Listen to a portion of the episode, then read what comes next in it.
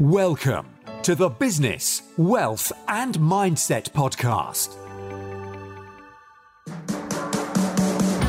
Your space for real motivational interviews and cutting edge business content to inspire your positive mental attitude.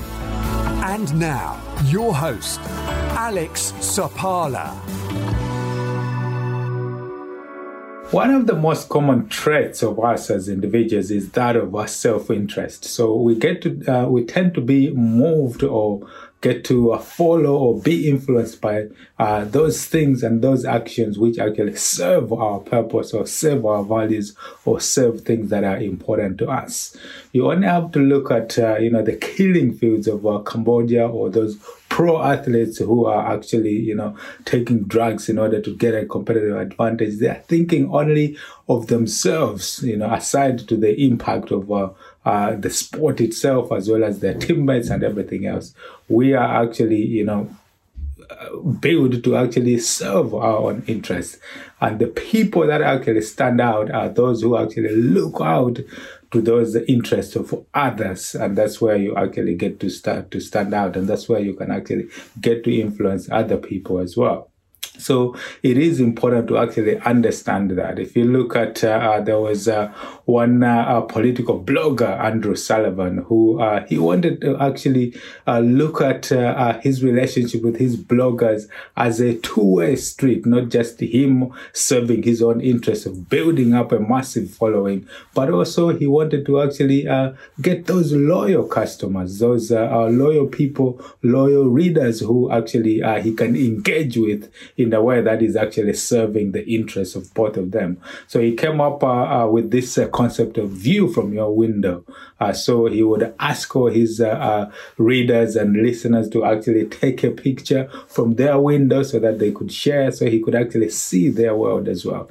And when you express that sort of interest to others, that you are actually interested in their self interest, then you can actually get people to actually follow you. There's a lot of stuff which happens here on social media, and people are actually quite wise to it. When they see uh, people actually posting or doing things that is actually serving their own interest, they tend to retract from it, or they can actually see that this person is not serving my needs, but they want to have their interests at heart. So if you would like to actually influence or get to um, uh, engage with people at a more personal level, you need to actually express that interest in their self interest so that actually they get to see that you are interested in their value. So it, it's actually serving their human need of feeling that they are being valued, feeling that their self interest is being uh, uh, taken care of and being taken and uh, being understood by the person who you're you're actually they're actually dealing with. So